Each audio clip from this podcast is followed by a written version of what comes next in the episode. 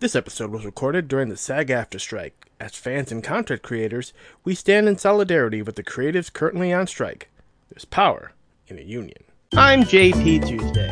And I'm Kiki Cannon. As lifelong Disney fans, the work of countless talented Disney creatives have shaped our lives. Now, as the Disney catalog expands, we're taking a journey through film and television to discover if that spark that shaped us as children lives on in adulthood. Does your favorite Disney media still cast that same spell? Join us as we find out. We are Rewatching, the, Magic. Hi, Kiki. Hi, Tuesday. We are in the home stretch the home stretch of our 60th anniversary retrospective of Doctor Who. And we've made it to the 12th Doctor, Peter Capaldi. Kiki, we are just a few weeks away from the 60th anniversary. I am hyped. I don't know about you. I am super hype. Although, as we are recording this, yeah, looks like it's just going to be the new episodes coming to Disney Plus. They raised our hopes and dashed them quite expertly. yeah, so uh, if you're in the United States, as we are, we are in the United States. Uh, looks like it's just going to be the three 60th anniversary specials and was upcoming season and anything that comes after that. Looks like, at least for the time being, uh, the previous era of Doctor Who, the revival era, the revival era of Doctor Who will be staying on HBO Max. At least until the contract runs out, which, from my understanding, is uh, either 2024 or 2025. I've read January 2025. Well, it was. It, I mean, the the Warner Media got the rights to Doctor Who exclusively for HBO Max, and that was in 2020. So you might be right there. Yeah, I mean, I, when I was looking at it today, I saw the quoted contract end as January 2025. As of right now in the US, again, your mileage may vary if you are outside the borders of the US because every single country seems to have its own thing. Right now, inside of the US, it does seem like the classic era Doctor Who is staying on BritBox for the moment. So that seems to be your place for classic era Doctor Who in the US. And then uh revival Doctor Who, so starting with the ninth Doctor in 2005, you go to HBO Max, and then starting with the stuff for this year, Disney Plus. That is ridiculous and awful and horrendous and please, please stop. Physical media for life. Yeah. Um I mean, uh, right now, I mean, I'll, I'll, say it. You know, right now, you there are four collections of modern Doctor Who, the revival era, and they're kind of on sale because of the anniversary about 20-ish dollars each. I would recommend getting those four sets and then you won't have to worry about HBO Max at all. Yeah, I mean, I am very much given the um cluster fork that has been especially with, you know, things getting pulled and moved and I mean, right now with Doctor Who, we did we did we talk about it last time? We did not. Uh, yeah, if you're in, if you're in the UK, you most Doctor Who episodes will be up on the iPlayer, which is great for you if you're in the UK, but not all of them. Uh, the short version of the story is some of the relatives of writers of the older episodes have not given their permission for the BBC to put those episodes on the iPlayer. It sucks. Uh, I think that is all I can really say without going too far off the off the path here. But yeah, uh, I'm all for the writers and the families of the writers getting uh, the the the money that they deserve for their family's work and for the writer's own work. But as a Doctor Who fan, it does suck that they won't all be in one place at the same time, and especially for the UK fans who are really looking forward to all the episodes being on the iPlayer, that they won't all be on the iPlayer. Yeah. Um, I very much want artists to be more than fairly compensated for their work. Uh, let's put it that way. But I am also a massive supporter of making sure that media is protected and archived and available for future generations. In in whatever form that is. Uh so yeah there's we've got to come up with a way to make sure that if you create something for public consumption and you wish to sell it to the public that you are compensated for your work and that you are able to make a living off your work if that is what you wish to do. But also that if you put it out there, it is then preserved so that future generations can equally enjoy it.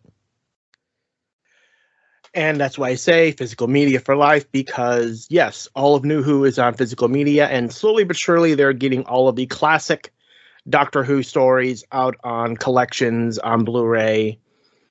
So if you are able to buy Doctor Who on physical media, I highly recommend doing so because you never know when it will be pulled from any streaming service at any time. Yeah. But uh, let's get back onto what we're talking about here the 12th Doctor, Peter Capaldi. I remember the day they made that big announcement that they had hyped this up. It was a live stream. It wasn't just live in the UK, it was live all over the world. People were wanting to know who the next doctor is, even on BBC America, who already, I know a lot of people have their issues with BBC America, but the fact that they went into this live stream with a host that has doesn't even have a show on BBC America just to make this announcement of who the next doctor is. That was a big deal. And for months there have been there have been the rumors of this actor or that actor. Will we have a younger actor? Will we have an of this actor, that actor? And out comes Peter Capaldi and a certain section of the Doctor Who fandom lost their crap because why is the doctor an old man? Uh, because he's over 2,000 years old. Um, I was thrilled because that was some bleeping good bleeping casting of a bleeping good actor that I bleep and bleep and love. That was the complaint too. They thought that that, that uh, Doctor Who is going to go a little blue well, yeah, I mean, for for those who don't get the joke, I mean, Peter Capaldi's previous role had been on a series called In the Thick of It, where he was the most foul-mouthed character on British television.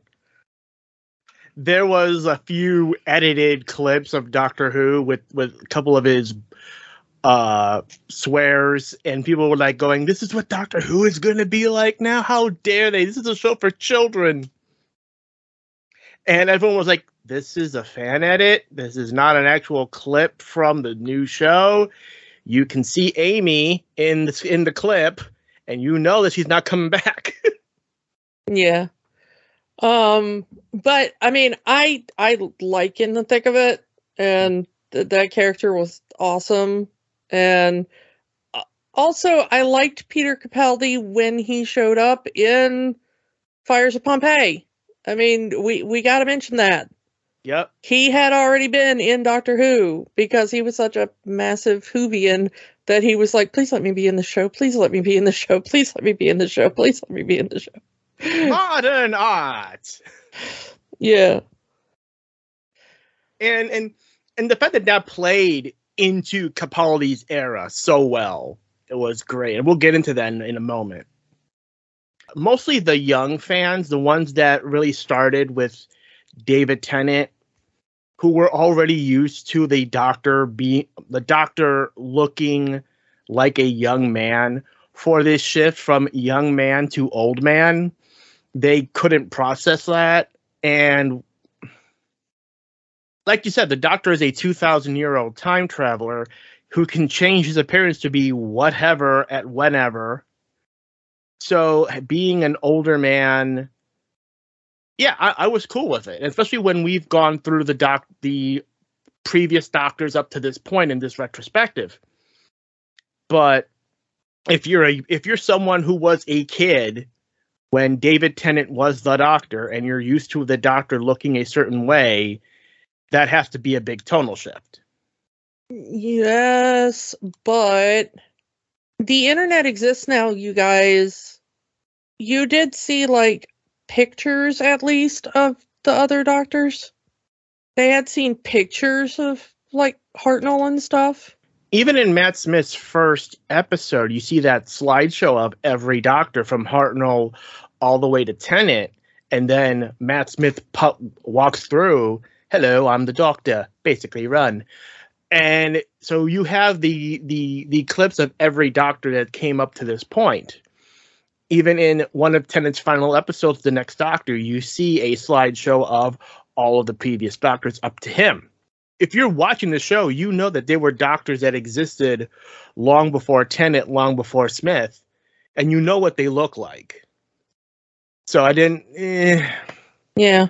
yeah. I mean, okay, let's just talk about Peter Capaldi as a person because Peter Capaldi was like I mean, we talk about David Tennant being like the big Doctor Who fan. Peter Capaldi was like he wrote to the BBC at one point and was like I should be president of the official Doctor Who fan club. Like that was Peter Capaldi when he was younger. Like they read they found that in the archives and read that on the Graham Norton show. and it is such a good moment. Um cuz he turns such a beautiful shade of like a color that does not even exist in nature. It's beautiful. But like he he was like no no no i was a giant nerd like you know this man was in uh, like a punk band with craig ferguson back in scotland like dude is legit and i love him um but he first auditioned for the doctor back in the eighth doctor movie we That's how long that, yeah. he was trying to get this part. Come on. And he was he was up for the role of the 11th Doctor. It just didn't happen. But they kept his name on file. and when it was time to find Matt Smith's replacement, he was the number one pick. Now there was a few actors that they did audition as a formality just in case Capaldi said no. One of them was Ben Daniels, but even he knew during the audition process that he really wasn't the one they wanted. They wanted Capaldi. And they got Capaldi and here we are. Yeah, I mean Capaldi was so into like I need to be involved in Doctor Who that he was in Fires with Pompeii, and then they were like, "Hey, you really enjoyed doing Fires of Pompeii. Come be in Torchwood as well." So he was also in Torchwood. Granted, he was in like the worst Torchwood because he was in Children of Earth, and Children of Earth not good.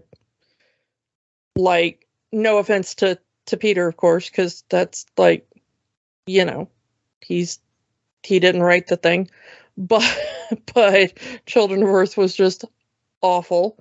Um, but you know, he was like, "Hey, that's a Doctor Who spinoff, so uh, I'm down." Um, and that was all before he got officially cast as the Doctor. You know, he was just playing like smaller parts because it was Doctor Who or Doctor Who adjacent. Um, and he just wanted to be connected to the series. But he was so into it. I mean, and he just loves like sci-fi cuz he also um he also tried to get into Star Trek at one point. Um cuz he auditioned for Deep Space 9 back in the day. There is an alternate universe where he was Captain Benjamin Sisko. I don't know if that would have been as, as impactful as what we got, though. Absolutely not. No, I mean that correct choice. I do not want to live in the universe where Peter Capaldi is Benjamin Sisko. I don't think anyone does. I don't think Peter Capaldi wants to live in the universe where he was Benjamin Sisko. Everything ended up correctly for that. Thank you.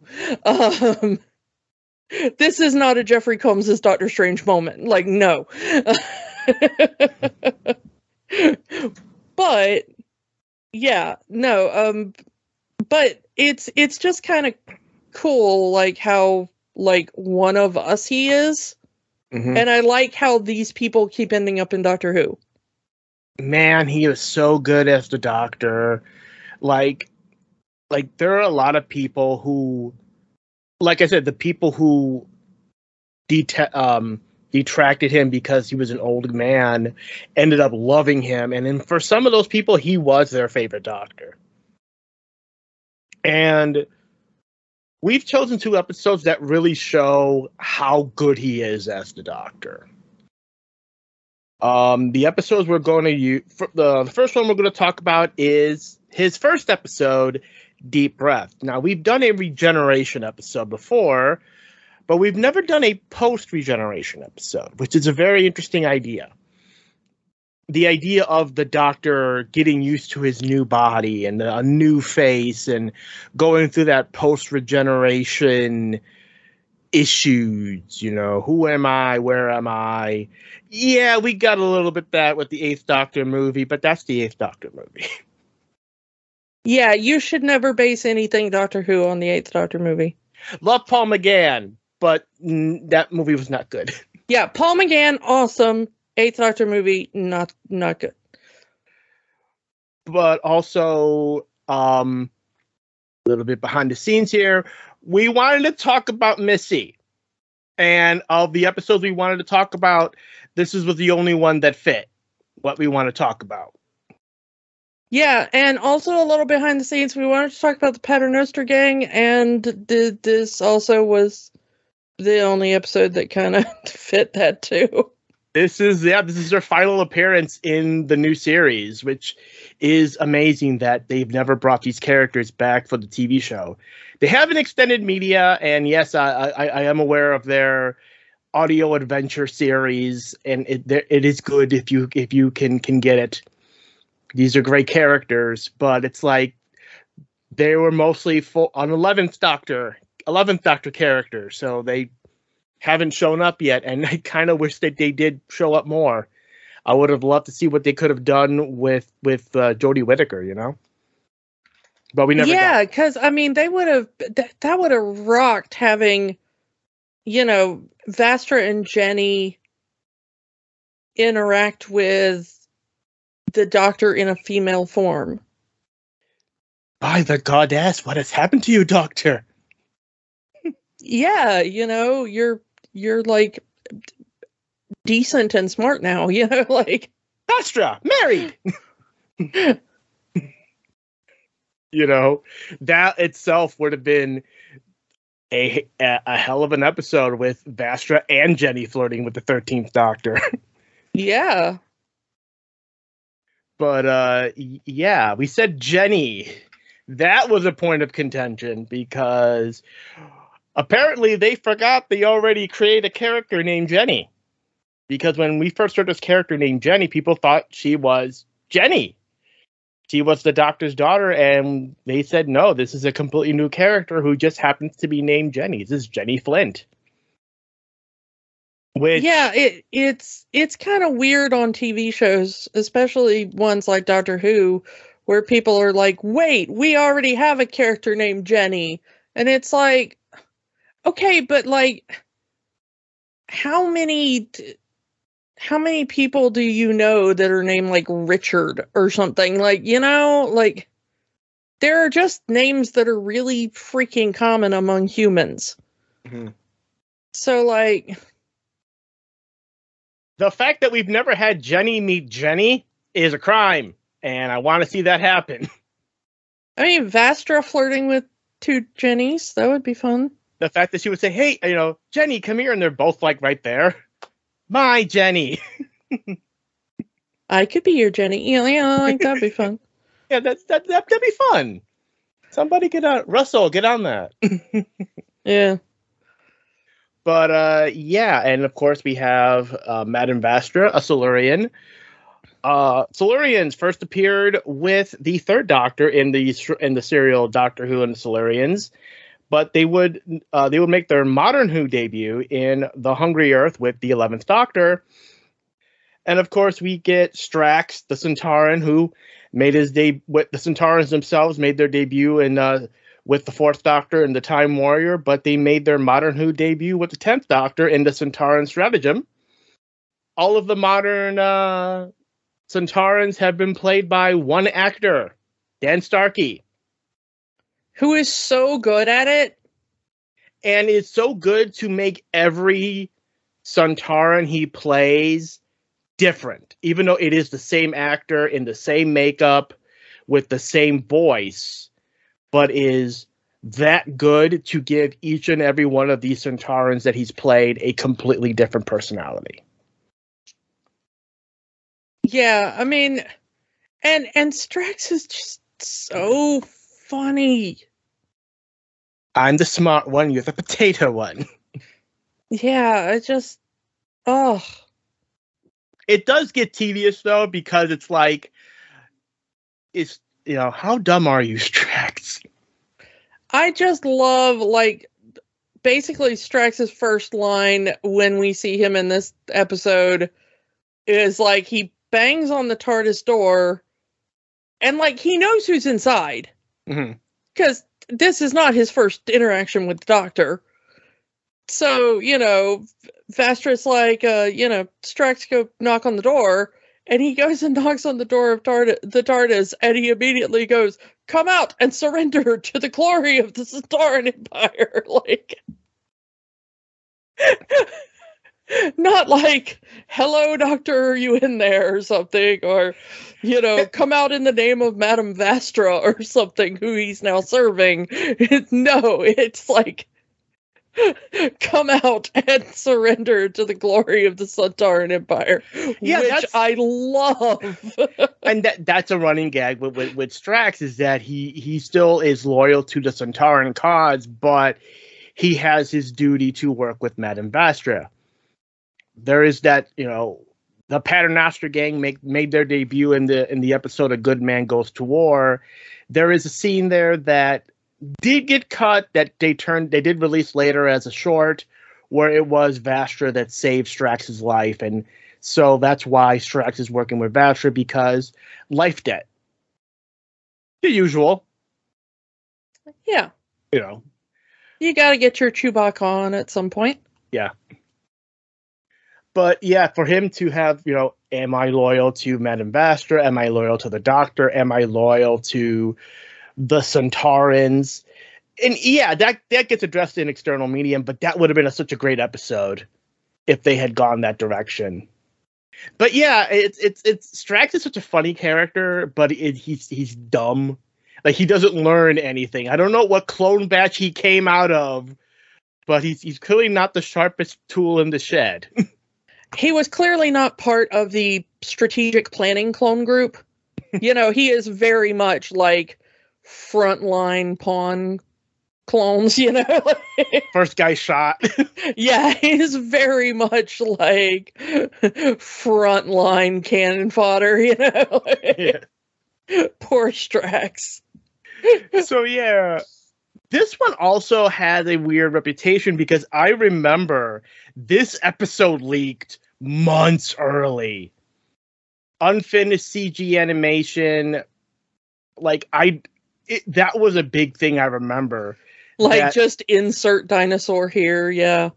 Who got fired over this? Yeah, because that's not something you see. I mean, the one of the f- few things that comes fairly close to how MCU kind of guards their footage is Doctor Who.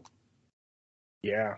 So, yeah, the the fact that like a basically an entire episode got out there from one of their I'm assuming it was from one of the effects studios that was working with them. Yeah. Um was was rather shocking. Hopefully it was worth it, whoever that was, because like I said, that person had to have gotten fired. Oh yeah, that that person is never getting a job in special effects again or production or you know whatever that person did, they are never doing it again. That person is bagging groceries for the rest of their life. And I do like how they set up Vastra in in in this in this era that she is essentially the inspiration for Sherlock Holmes. Like she is the detective that the cops go to despite her being a woman and despite having this quote as she describes it the people see her as a disfigurement so she has this veil over her face that she's essentially the Doctor Who inversion of Sherlock Holmes. Again, I ironically because there was a Sherlock TV show at the time, and weirdly, people wanted a crossover between the two because Steven Moffat was doing both shows. Uh, as was Russell T Davies. Yeah, I don't know if this was them like trying to be like, hey, we're doing a lot of queer baiting over on the other show, so here's like something we'll say is, you know, Yeah. though I it does it it feels realistic that the quote real life Sherlock Holmes would have been a woman, and then Sir Arthur Conan Doyle says, "Nah, nah, nah, nah, nah, nah, nah. The world's greatest detective has to be a man," and wrote stories of him as a man. I mean, yeah, you'd you'd kind of hope that. Um, even even though we do know the all the real inspirations, but um, At least in the is- Doctor Who universe. it is fun to think that in the Doctor Who universe, it's actually a Silurian woman. I don't know. It's it's so it's so weird because there was a thing where they kept talking about in the new series how finally the world was kind of catching on to the fact that there were like aliens and stuff in the modern era. Mm. So you start to see that with the 10th Doctor and and stuff. Especially where people st- start catching on to the fact that there are these incursions from aliens. Mhm. Which was a thing that a lot of people were like, well, how come the doctor is always down here fighting Daleks and stuff and nobody realizes it? and the new series does have their explanations how like the press and the governments kind of wave it off and people believe them or you know the universe resets or whatnot that everybody forgets. But this episode kind of goes back on it a little bit because there's just like a massive dinosaur wandering around the Thames. and again there are people who are trying to say nah that's not a real dinosaur. That's the, the, the government playing tricks on us And then, you know, it spontaneously combusts. And then an entire restaurant just lifts off in a hot air balloon. the Doctor Who universe, Earth especially, has this just this knack of just ignoring what's in front of them and nah, this ain't real. This can't be real. Let's go back to our normal lives. Which Yeah, at least in a lot of other episodes, when they go back in time and there are things that happen, they tend to happen in a much smaller contained area around people who nobody will believe. You know? Mhm. Like, zombie children with gas masks on. yeah, but it's, you know, one hospital that had been shut down and everybody there had had the same thing happen to them and there's army around and the doctor's like you know hey all your lives got saved. Go back home and don't really tell anybody you know? Hmm. um and it's just one of those like weird war stories. There's a lot of like strange gas and stuff going around maybe the germans to put some psychedelic you know chemicals in the gas or something you know Mhm. like you can kind of you know it's like 20 or 30 people in an isolated area you know when when Or there's david tennant go. goes to new york there's like a bunch of hobos in central park who's gonna believe them when they say they saw pigmen and robots like nobody they're Or drunks in the- central park you know There's ghosts in in Cardiff. Oh, sure, Charles Dickens. You must want to sell your next book. Yeah, I mean, it's always like small groups of people when they go into the past, at least in the modern era, you know? Yeah. And then all of a sudden, like, this episode is just kind of like, and then everybody in London saw a giant dinosaur wandering around for like 48 hours, you know? Or a giant Cyberman Megazord. Yeah, something like that, you know? Mm-hmm. And that's that if I had anything to kind of nitpick about this episode, it would probably be that Mhm. because there's nothing in here that's like why isn't this a story going forward of the time there was a dinosaur in London in Victorian London, you know? Mm-hmm. and also that restaurant just suddenly flew like a day later or a month later or whatever you know Mhm. It's a little bit unhinged this episode and i i like that because it's like well the doctor shows up accidentally Yeah. This is right after he regenerates from Matt Smith to, to Capaldi. Apparently, we have an unseen adventure where they end up in prehistoric times. The TARDIS gets swallowed by a dinosaur, and now they're in Victorian England with the dinosaur because the TARDIS. Not sure how that works, but sure. Well, yeah, I I think the TARDIS just accidentally pulled the dinosaur along with it. Hmm. You know, the dinosaur got caught in the temporal field as they, you know. Mhm. Clara is the the one having to to deal with it, and I think that I don't know if they wrote the episode after the kerfuffle over why is the doctor an old man now? But the whole thing with Clara really feels like they were talking to the audience. From Clara's point of view, she just had a young man doctor that she was very flirtatious with. You know, her the controversy. I mean, we never went over it, but the controversy of Matt Smith's doctor talking about Clara being an enigma wrapped in a tight skirt.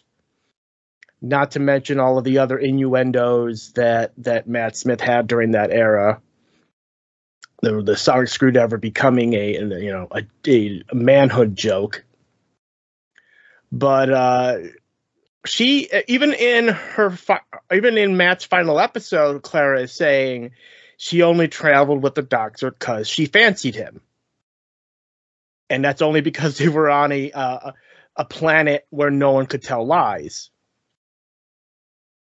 So uh, you know what? Now that I'm on that, let let let's kind of wrap up. Let's pick it up there because yeah, in a town called Christmas on a planet called Trenzalore, the Doctor had his supposed final battle against all of his villains with new companion Clara Oswald, and then he eventually regenerates into Peter Capaldi as as Clara is begging him, "Don't change, don't change," and then he's Peter Capaldi now so I think that is her coming to grips with this.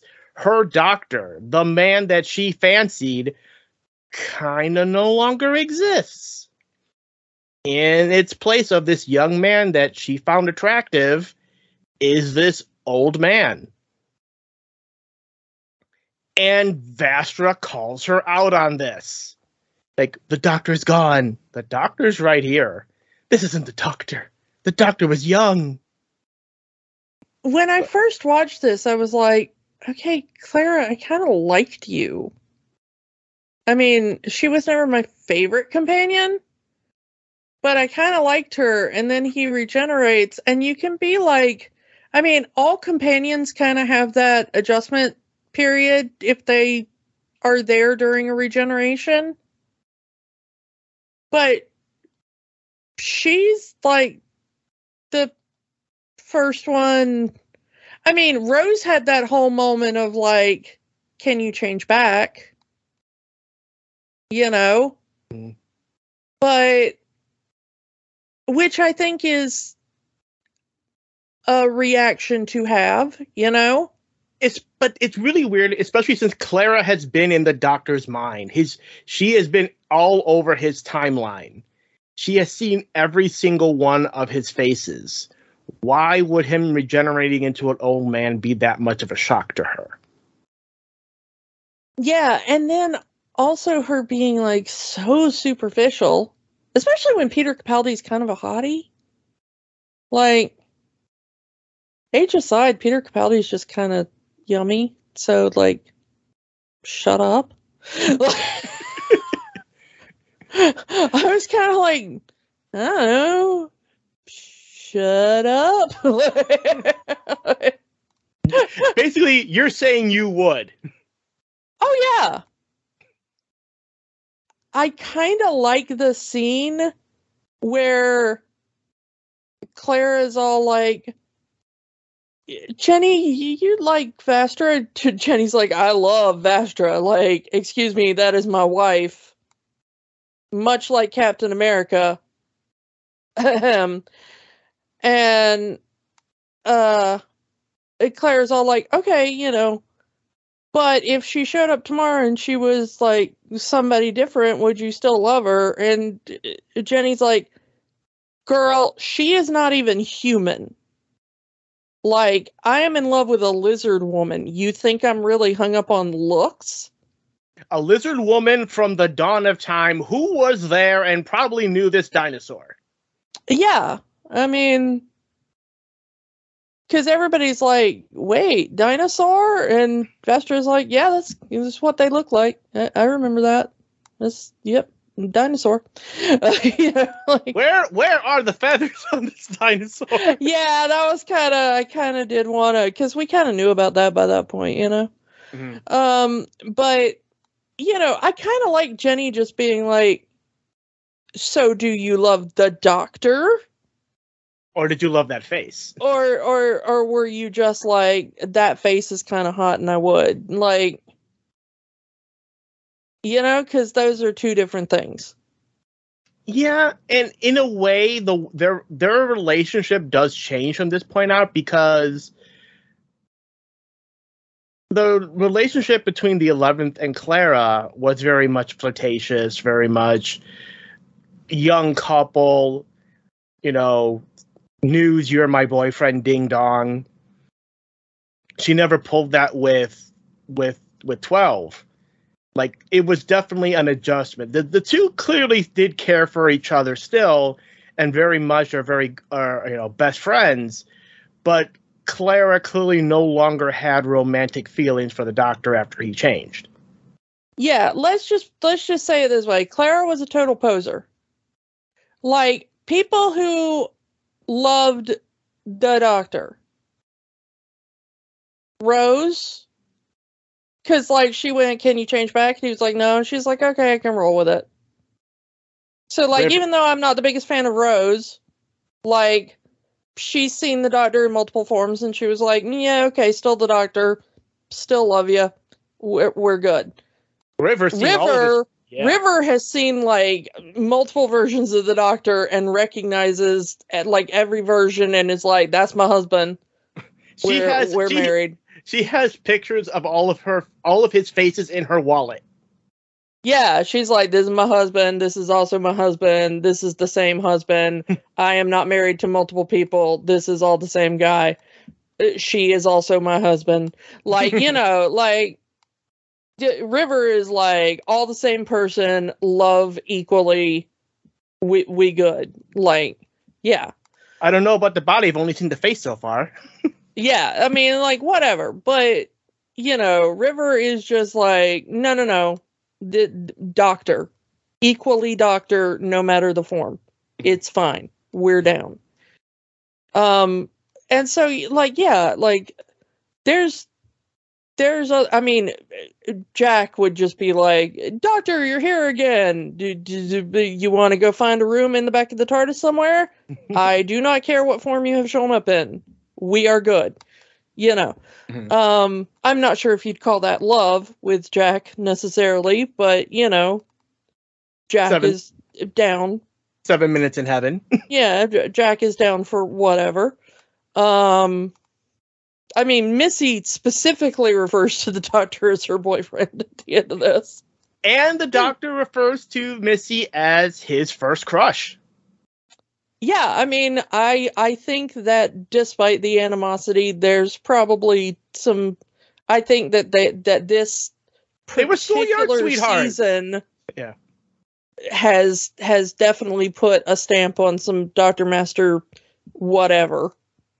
You know, They were schoolyard sweethearts, and I will die on that hill, regardless of what form they had. yeah. Um, but yeah, I think that this absolutely proves that Clara had like a crush on a body. She saw the Matt Smith face and body and she was like, mmm, that's tasty. And I she mean- was like, yeah, I got a crush on the doctor. And as, so- as soon as that like visage went away, she was like, oh, I guess we're just friends. it's like you know you, you if a person may start in a, a relationship with a good looking person but if that person gains weight or something and then oh i'm not in love with you anymore yeah, then you never were.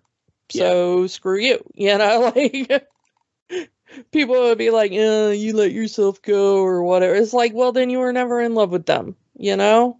Mhm. F off and let them find somebody else. Like, yeah, Clara is is the shallow girl, you know. and she tries to fight it but it's like the only one who believed her was jenny Yeah, and it's I think Jenny necessarily probably didn't believe her. I think Jenny was a hopeless romantic who wanted it to work out. And Yeah, I just don't think that's necessarily the way it works. hopeless Like I don't think everybody has that in them. I, i'm all for hopeless romantic jenny but yeah it doesn't exactly work in every scenario Yeah. So yeah, uh Clara is not one of my favorite companions and now you know the reason why. Um but as far as this episode showcasing the 12th Doctor, I like it because it shows off the chaotic nature of the Doctor because he does disappear for a while. You're not quite sure of his motives he does run into I do like this little bit that he does run into a like a hobo on the street and he ends up buying the guy's coat off of him or like trading his watch for the guy's coat and the guy who who plays that like hobo in the street, that was Elizabeth Sladen's husband. Aww. So they had him in the episode. It's not the only time he's appeared in like Doctor Who kind of stuff, but um, he he was he was in there, and that was their way of like keeping him in the Doctor Who family. Mm. Um, and so that that guy that 12 grabs him and is like, "Have you seen this face? Why why do I have this face?" Cuz he's he's realizing now that he gets a good look at the face, he's realizing that that's the face from Fires of Pompeii. And we don't really get the explanation for the face in this episode. That would come like a year later. Oh, I Yeah. forgot. I forgot that episode aired a year later with uh with a shoulder. Yeah, that is uh the girl who lived or the girl who died, woman, who, lived. Yeah. Yeah, um but he chose it to remind himself that no matter the situation, no matter how, you know, strange and impossible, no matter if it's a fixed point in time, he has to save somebody. You don't have to save everybody. You just have to save somebody. Donna Noble. Yeah, Donna Noble, one of the most important people in the universe. So glad she's coming back. Yes, and I I hope if they're going to like write her out of the series finally, I don't know if they're going to leave it open ended or if they're going to write a definitive ending cuz you know, we're filming this before anybody has seen the episodes. Yeah. Um either way they do it, I hope she gets done right. Yeah. Because I feel she was done dirty. And until they fix it in the series proper, I will die on the hill that uh, Donna Noble deserves better. So Just give it to Either- either give her an open ending that she can go on and have a good important life in Doctor Who or let her have a good noble death all all of the meaning behind that intended you know? Let let her go out like an absolute badass um because she deserves it. Or you know let her go on with her life with memories of the doctor being able to live her full empowered self. So let's get actually get into what's going on here. Because we've got because we've got i mean a callback this whole episode is a callback in more ways than one it, it's not much of, of, of a plot we can get through it is that there are these robots that are trying to repair their ship and they're and themselves using body parts of humans which the doctor says and one dinosaur that ended up in the wrong place at the wrong time Yeah, one dinosaur. and the doctor says I I- I remember this. This has happened sometime before. I don't know where, I don't know when. And then you've if you if you haven't figured it out by the the third act of the episode, he straight up tells you the Madame de Pompadour. This is a retread of the Madame de Pompadour episode, which had a similar a similar uh, plot of clockwork robots trying to repair using human body parts. But the twist in this one is the robots want to become human and reach the promised land. That these robots have been living among humans so so much and has incorporated so many human parts into into themselves that they've sort of become human and they want their paradise. They want the promised land. They want to go to heaven. Does a robot have a soul? This episode seems to think so. I mean, according to uh, the TVA, robots do not have a soul. Uh, different universes, different rules. yeah. But yeah, that's the big thing is that, you know, the the They want to go home. They want to reach the promised land. And the doctor's even saying there is no promised land. There is no afterlife. Very unique phrasing from the doctor. But the doctor's been on so many worlds and seen so many religions. Who knows which one is the right one, if there is a right one. But he says that there is no promised land. And even if there is one, the doctor's never going to see it. Which yeah, fair. No matter how many times he tries to save the day, there's so much blood on his hands from the Time War. Uh, nothing washing that out. You know, spoilers for later episodes, of course. You know, there is eventually, you know, revealed. Hey, that that there there is a promised land except it's just uh computer. computer you know. And it's, it's run by missy. it's missy you know she's and you're all going to become cybermen. Every person who's ever died now becomes a cyberman. So yeah everyone you've ever loved and all your favorite characters in doctor who and now become cybermen. And oh if we ever do that episode that was a point of contention. Yeah but we get to that scene where the doctor and the half-faced man have that conversation. It's essentially the ship of Theseus conversation. But in this one, it's like, is it still the same ship? The doctor says, no, it's not. You're not even what you used to be. You don't even remember your own face. You've changed. You have so many changed parts, both mechanical and, and flesh, that you're not the same robot that you used to be.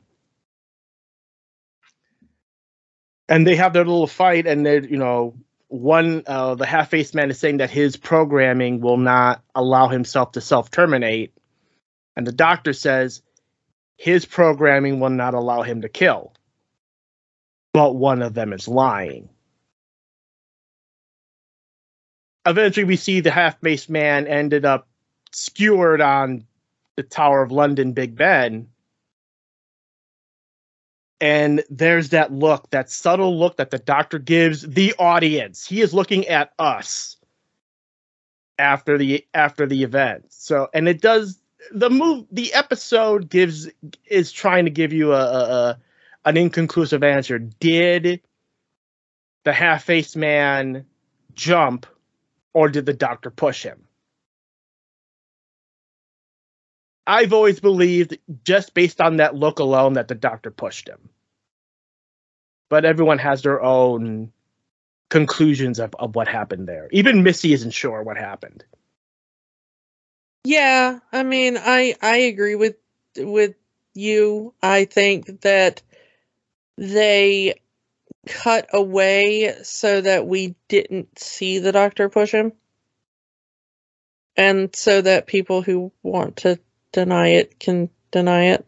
Mm-hmm. But but I I honestly think that you know it's I, I think it's pretty pretty obvious from what the doctor says before about you know one one of us is lying about our programming because we know that the doctor has killed before. I mean, the doctor has straight up committed genocide before twice. Double genocide on the same day. Well, the thing is, is that uh, I'm pretty sure that the doctor has committed more genocides than that. At least um, two in um, one day for for the time war. yeah. Um. But yeah. The ending of the episode also ruffled some feathers because we get a cameo from Matt Smith as the 11th Doctor just before he regenerated, which has never happened. We've never had a cameo of this magnitude of the previous Doctor in the first episode of the next Doctor. There's been hints at, there's been pictures, reflections, but it's never a full on scene where a previous Doctor is saying, hey, this new guy is the doctor now. Please help him. and maybe that scene is a response to parts of the fandom not really accepting Capaldi because he was an old man. See, the the whole episode kind of feels like that though. It's like Clara is all like, "Mm, "Man, I don't like him because he's old and he's got gray hair," and she's picking on him the entire time. And You've got gray hair, old man, and blah blah blah. And the thing is, is that at the end they specifically have Matt Smith come back and be like, "Oh, did I get old? Not old, but I was so young. I I was young, good looking. I was a footballer, you know." and then he's like, you know, please stick with me, even though I'm an old man now. And like, my God, it just Begging I like the I like Max Smith. Yeah. I, I like Matt Smith. Nothing against him, or you know, he did the scene he was asked and whatever. But this whole thing just feels so freaking whiny. Like, please, Tumblr kiddos, don't don't leave us behind just because we've got an actor who's like, you know, ten or twenty years older now. Like, oh my god, shut up! Like, thing thing thing is it didn't work people want to complain about the ratings going down during whittaker's era it went down during capaldi's too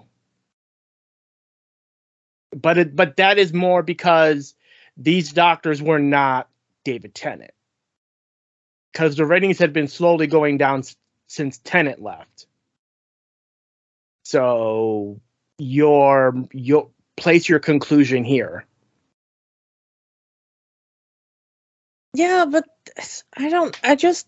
Oh, I mean, it's it, it, it's it's it's it's the show begging the audience please stick with this new guy even though he's an old man it's you know, and then they have Capaldi come out and like look at her and be like, "So, did you get a call from the doctor begging you to stick around and watch the show?" Because that that was the doctor. I know, because I am the doctor and I made that call. So you're gonna stick around and watch next week's episode? And it's like, ah, you know. E- even even the subtlety of pick up the phone it's your boyfriend and it's matt smith Yeah, and it's like right after he's like, I'm not your boyfriend, I'm the doctor. Like, the doctor is not your boyfriend. i do like that scene he says before is that i've made a you know uh, you know there's been a lot of mistakes and he even says i never said it was your mistake it's the doctor the character straight up saying i made a mistake by falling in love with you clara i cannot be with you i am not your boyfriend i am the doctor Well, also, this is like Moffat taking over the show. mm-hmm. And Russell T Davies always had a more like, let's put some romance into the show. Mhm. And Steven Moffat was more like, okay, maybe the the doctor is married to River, you know, because she comes back a little bit in the twelfth Doctor, but it's more like she comes back with the twelfth Doctor for her to have like her last night before she goes off to the library. Mhm. And we don't even mostly see that last night. But mostly, you know, Moffat is more the type of person that is into things like the idea of the doctor's wife, where the doctor's wife is the TARDIS, you know. Like those are the kinds of stories that Moffat likes around Doctor Who. Like the doctor is not like the romantic person taking his companion who is also his girlfriend slash boyfriend away on an adventure, you know? Mhm. Moffat is very much like the doctor is the doctor and people come in and out of the doctor's life, but the doctor and maybe the TARDIS, if you want to say that the doctor has a love interest that goes with the doctor throughout the centuries, you know?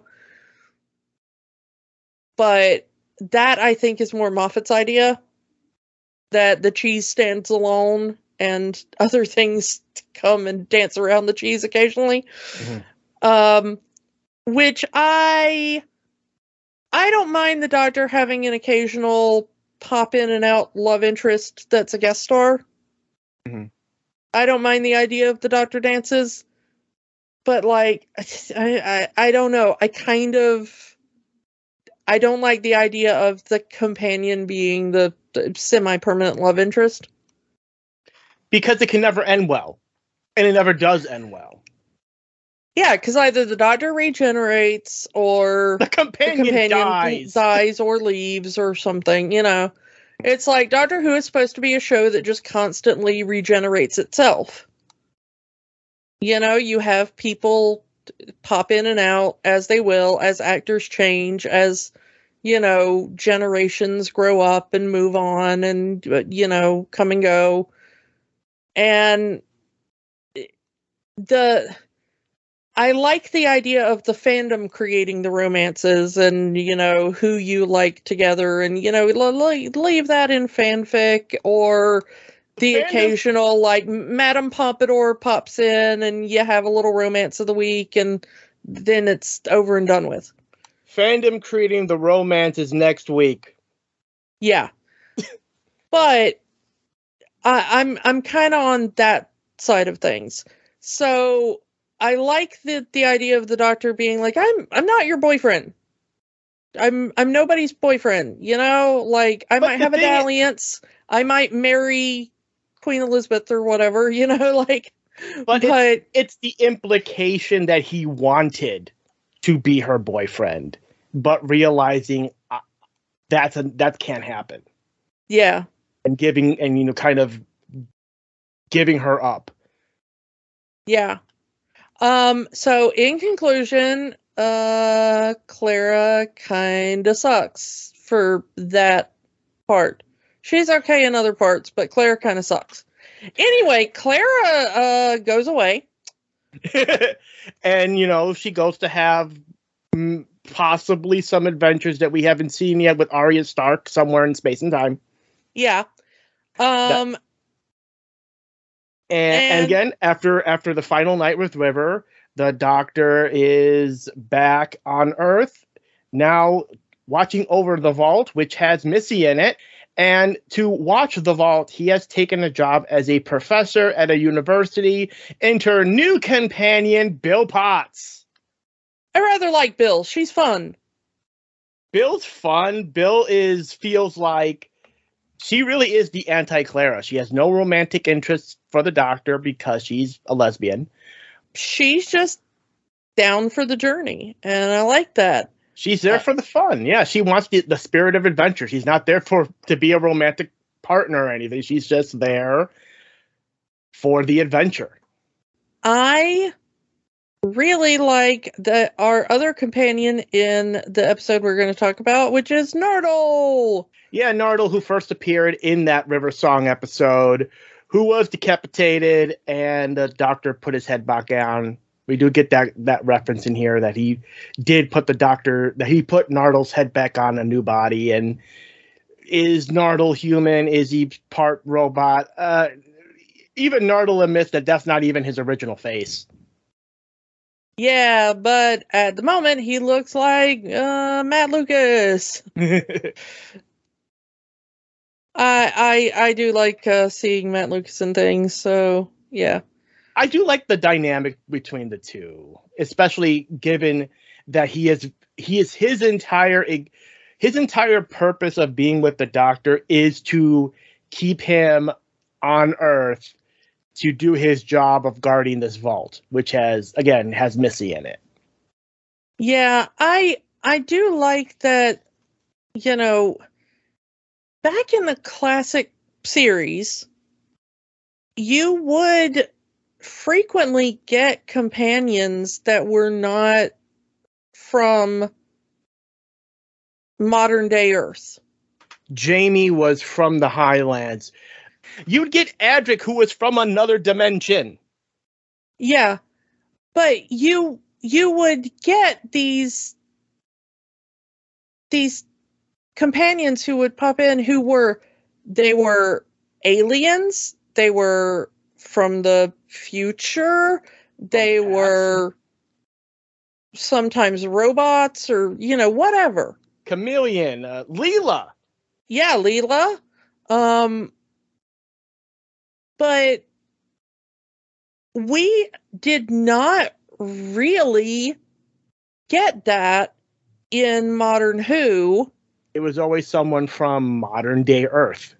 Yeah, until we got Nardole. We're not exactly sure what he is, except that he's some sort of alien being with cyborg parts in him. Mhm. Like we, we're never quite sure of his species, um, but we know he's got some kind of robotic parts in him and some kind of organic parts in him, and he's definitely not human. so, um, the it is interesting to see like an absolutely not Earth character. I mean, we had Jack, but Jack was never a full time companion. Well, but also Jack was a human who just was from the f- the future. He wasn't You from know- Earth, though. He wasn't from Earth. Yeah. But he was human. Yeah. Um after his encounter with Rose and the, the bad wolf, you know, bit and the TARDIS energy, you can debate whether or not he was entirely human after that.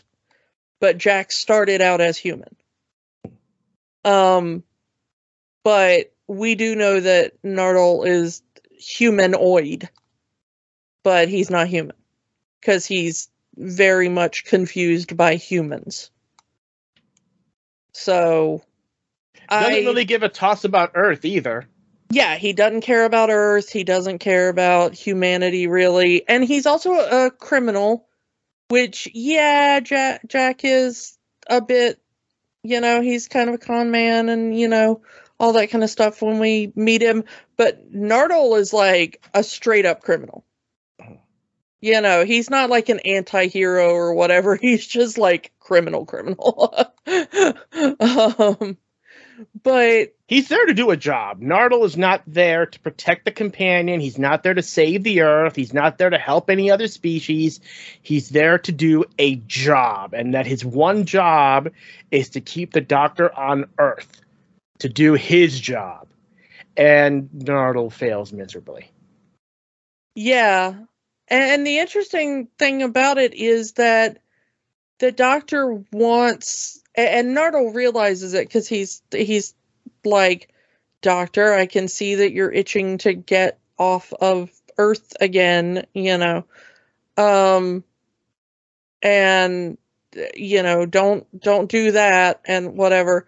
And the funny thing about it is that the doctor had apparently told him at some point that you know oh the TARDIS needs this particular um piece This- to work the fluid little- link Yeah, where have we heard that before? Yeah I it, feel like I feel like he's told that lie before. yeah because we covered that episode The Daleks with the Yeah. Doctor. yeah the Hell first, of a callback. the first doctor uh did that to Ian when he was like oh you know we we the the we need to go find a fluid link cuz uh the TARDIS needs it to run on and so we've got to go investigate the Daleks city and then of course it's a total lie. Um and then uh he he tells uh Nardole in this episode that removing the fluid link will disable the TARDIS, and then Nardole pulls out the fluid link, and of course the TARDIS works, and they're all in the TARDIS, and they go off on a thing. He's like, "You attract me," you know, uh, like like like. But the fluid link is, is supposed to keep the TARDIS from working. Yeah, who told you that? You did exactly. Rule number one: the Doctor lies. Yeah. Um. So I I love that um, it's so great, so great. Um, I love when Doctor Who continuity comes back like that. Yeah, and it's always the the the the, the callbacks you least expect. If you're yeah, I love when it's like really obscure callbacks like that. Yeah, like even in the previous episode, Vastra saying, "Well, here we go again," word for word the brigadier when he saw the third doctor re- regenerating into the fourth. Yeah. So like those kind of things like those kind of callbacks are fun. The the thing I like though is that Nardole is like, no, and it cuts to Bill, and she's like, yay! We're going to space. I'm so sick of being on Earth. and you know what, Bill? Same. Samey, same, same, same. I mean, as a as, as a as a uh college teacher yourself, wouldn't you just like to get in a spaceship and get off world for a little while? I think right now at this point in time, every teacher on the planet would be like, a trip to space sounds great. um, but you know, the doctor is like, oh, you know, there's a distress signal coming from this broken down space station. Let's go see what that is. And, you know, if you back up to the cold open, we've got these two, you know, workers on this space station, a man and a woman. And the woman keeps trying to talk to the man, and both of their oxygen is running low. And she's talking about, like, getting married and having yeah babies. getting getting married and and wanting to have children with him. And then you find out her communication system isn't working and he hasn't heard a word she said. And um you keep seeing like oxygen credits low. And then all of a sudden like a space zombie comes out and touches her. And then she's a space zombie and she moves forward to try to touch him, and that's all we see. Yeah, so let's go to the episode Oxygen, which is without a doubt, and I don't think anyone would argue with me on this one, is the most left leaning episode in the entire run of New Who. And obvious and honestly, the Twelfth Doctor is probably, arguably, the most left-leaning Doctor of the modern era. Maybe Tennant, maybe Tennant, but I would I would definitely put twelve over ten in that regard, especially because this whole episode is capitalism in space. And and more so than that, it was it is Unionization in space. The the premise of this episode, I mean, there's not it's not plot heavy because the the message is more important and the horror of that message is more important. So the plot is very very straightforward which is that there were like 40 ish workers on the space station, you know, 50 or less. And they, the interior of the space station has had all of the oxygen removed. So the only way that the organic, you know, humanoid workers can have oxygen is by constantly wearing their spacesuits and paying the company for the oxygen they need to work. And then Uh- the company decides that the oxygen the workers are using up is too expensive and that all they need is the body inside the suit to give the suit form and the AI in the suit can run the suit. So they send a command to the suit to take out the organic part, to kill the organic part inside the suit, and just run on the AI. Because the workers were too inefficient and costing them too much oxygen. So they murder the workers rather than pay for the oxygen, the work, and presumably food and water that the workers need to stay alive. Yeah. This this is, you know, the corporate overlords, the billionaires. This is the this this is the episode. This episode thing is like the corporate overlords, the billionaires. They don't give a damn about you. You are just a cog in a machine and they will replace you. It's that whole uh, your job is going to be replaced by a robot mentality. Only this time it's a sci fi show, so that can actually happen. Well, and the robot uses your corpse. Yep. The thing is, is that the doctor lays this out in no uncertain terms. Yeah, you know what? I said left leaning, but let's let's rip the band-aid and say the word. You want people want to say that the the the 13th doctor era is the most woke era because the doctor is a woman.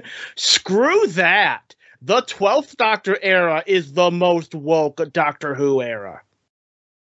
Yeah, this this episode is explicitly anti-capitalist. And it is incredible. Um because the the doctor absolutely looks at the workers who are still alive and he tells them in absolutely explicit terms your bosses sent a kill command to your suits because your oxygen was costing them too much money. They do not care about you. They do not care about your life. Your life is costing them more than they are profiting, so they are willing to kill you for profit. It's too expensive to keep you alive. Yeah. Um and so he discovers uh, you know the the doctor who has when he hands over the psychic paper to the survivors the survivors read it and see that the doctor is from the union. That's who they think has come re- to rescue them. The, The doctor says nothing. Hmm. the doctor hands over the paper and the way the psychic paper works is if the doctor doesn't say anything, the paper will pull something from your mind that will make you feel at ease. And what makes these people feel at ease? A union rep. And they don't even believe there is a union, but that's their hope they sent out a distress signal, a call for help. And somewhere in the back of their mind, the only people that they thought could help them in this nightmare corporate situation was a union rep. I mean, this episode is deep. I mean, it's not subtle, but it's deep. That's why I say, you know, if you it, if you're not getting the lessons that the that, that the show is teaching you, you're not paying attention. And I think I like this episode for that, but I think that this might go over any children watching the show. But I don't think that was the intended audience for this particular episode. Yeah, I mean, as like teens and young adults, you know, grow up with it, that that's who really needs it, you know, but the um the thing is is that when he looks at them and he lays it out the people are like no you know and then like he he proves it. He brings receipts. And how does he stop the zombies? He says we will die here but we're going to make it very expensive. Yeah he ties their their suits to the cooling systems of the of the of the space station meaning that if they die that the ship will overheat. It is literally you know like if yeah if they die it, it'll be the biggest loss in the company's history. It went from too expensive to keep them alive to too expensive to kill them. Yeah and that is the point where the zombie suits, which are being controlled remotely by the company, remember, stop. And no longer are trying to kill the employees. In fact, they give them extra air. Yeah, because the the the suits, you know, with the the corpses in them, of course, they don't need oxygen anymore. So they hand over basically free oxygen um, in order to keep them alive so that their suits will not overheat and take out the the station. Um, but the the thing is though is that only two people end up surviving other than of course the the doctor and the companions but only two of the people that were on the station originally end up surviving and the doctor says you know i'll give you a ride in the tardis to wherever you want to go i'll even take you somewhere in the universe that's outside the control of corporations and they say, no, we want to go back to where the head office is located because we want people to know this story. We want to make a complaint. We want people to, you know, Uh, know understand what happened. The doctor's like, I, I want you to be loud about it. And they were like, oh, we're gonna be loud and the doctor gives us the recap of, of what happens afterward because apparently he he knew of this event he just didn't know he was a part of it that they make a big scene the corporation goes under and thus is the end of capitalism in space but as humans do they find another problem but that's another story for another day yeah he just says that you know humans have some other issue, but we don't know if it's an economic issue or, you know, a war or something. Mm. Um, but the doctor doesn't just say that it's the end of uh, capitalism in in space it it seems like it's the end of like capitalism for like all of humanity forever It is the way that like the doctor seems to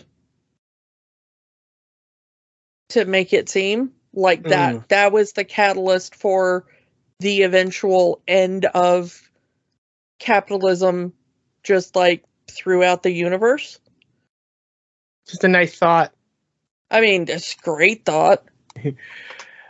yeah, I mean, it, it's also a very sad thought because look how That- far in the future that is. yeah, that capitalism like that, that lasts that long. That we have space stations and suits that can sustain life in any environment. It's it is pretty sad that that's how far capitalism goes into the future, even by Doctor Who standards. But there's also the other moments, uh, it like when Bill meets the blue alien. Like at this point in the series, Bill has never met a non-humanoid creature before that wasn't a Dalek. So when she sees a blue skin alien, she d- doesn't know how to respond. Yeah, she's slightly shocked, and it takes her a second to be like, "Yeah, oh, oh, you're you're not a threat. You're just a person." You know, like Oh, great, we picked up a racist. yeah, and that and that's that's what the alien says. Like, "Oh, great, a racist." And Bill, a black woman, is like immediately like, "No, wait a second, I'm I'm not a I'm racist. usually the I'm- one, yeah. See, Yeah. I'm usually the one on the on the end on that end of racism. I did not intend to harm you. I did not intend to offend you. I've just never seen a blue person before. And the greatest part of it is that the blue alien is so confused as to why Bill would be the recipient of racism. Which I think is very cute and, you know, like, that, like, yeah, okay, well, we haven't gotten rid of capitalism, but maybe humanity has at least gotten rid of ethnic divides based on skin tone inside Bad for business. Bad for business. maybe i don't know But the the other part of this one, the the actual one that actually lasts past this episode is the doctor going blind. Where Bill's suit malfunctions right right before they're, they're about to enter the vacuum of space. So the doctor makes the sacrifice of putting his helmet on her so she can breathe, so she can live. Him trusting that his Time Lord physiology will be enough for him to survive in a vacuum and he pays the price by losing his vision.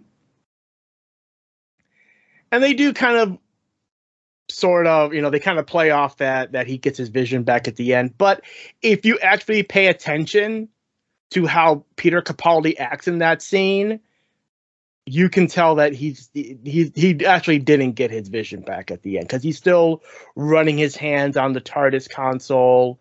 He doesn't look directly at any of the characters in that scene. Now, granted, two thousand years in the TARDIS, I'm pretty sure he could run that machine blindfolded if he wanted to, and in this situation, he kind of has to. yeah But but yeah, if you actually pay attention to that final scene, you could tell that you know, knowing that at the end, as the doctor says, I'm still blind, and that fact that that that plays into the next few episodes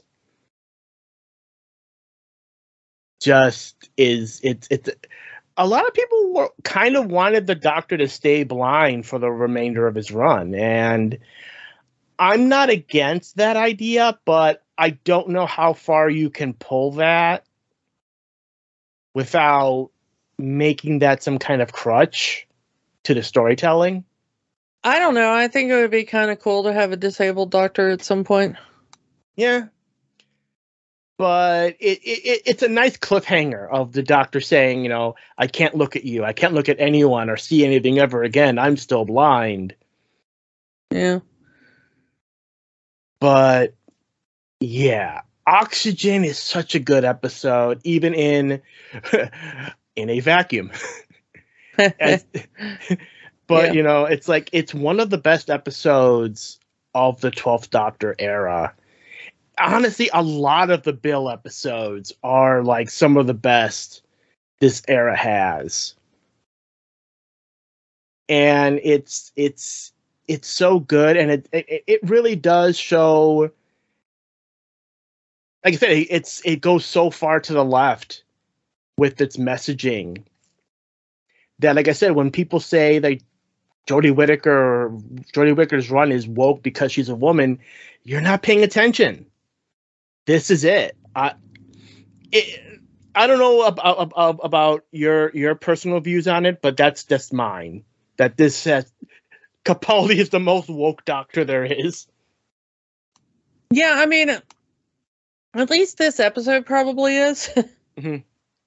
But I I really enjoy this this episode and especially the messaging of it. Um yeah, it's just a sad what what happens after.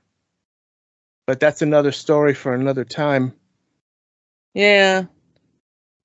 So, uh, on the subject of 12th Doctor Peter Capaldi, what are our thoughts? Oh, I loved him so much as the Doctor. It's like he's.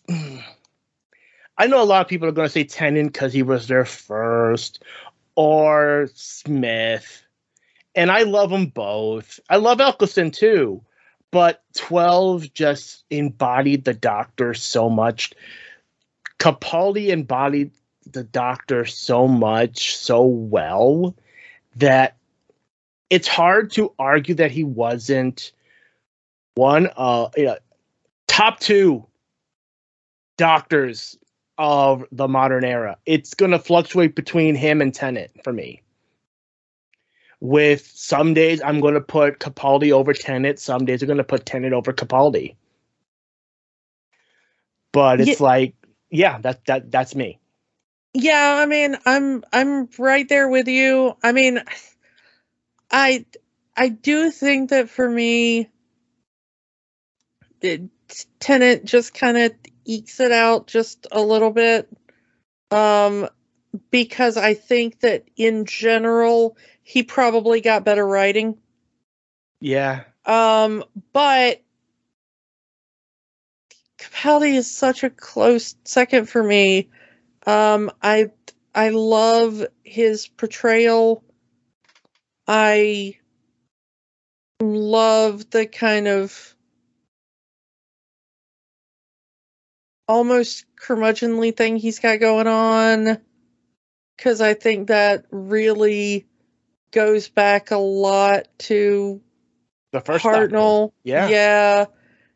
And also I like some of his like really biting, you know, humans are such small-minded little you know like i love yeah, i love when the doctor gets those kind of cutting like yeah, i'm surrounded by idiots kind of moments you know. it, it, it's very much stupid apes from eccleston only he's going planet of the pudding brains.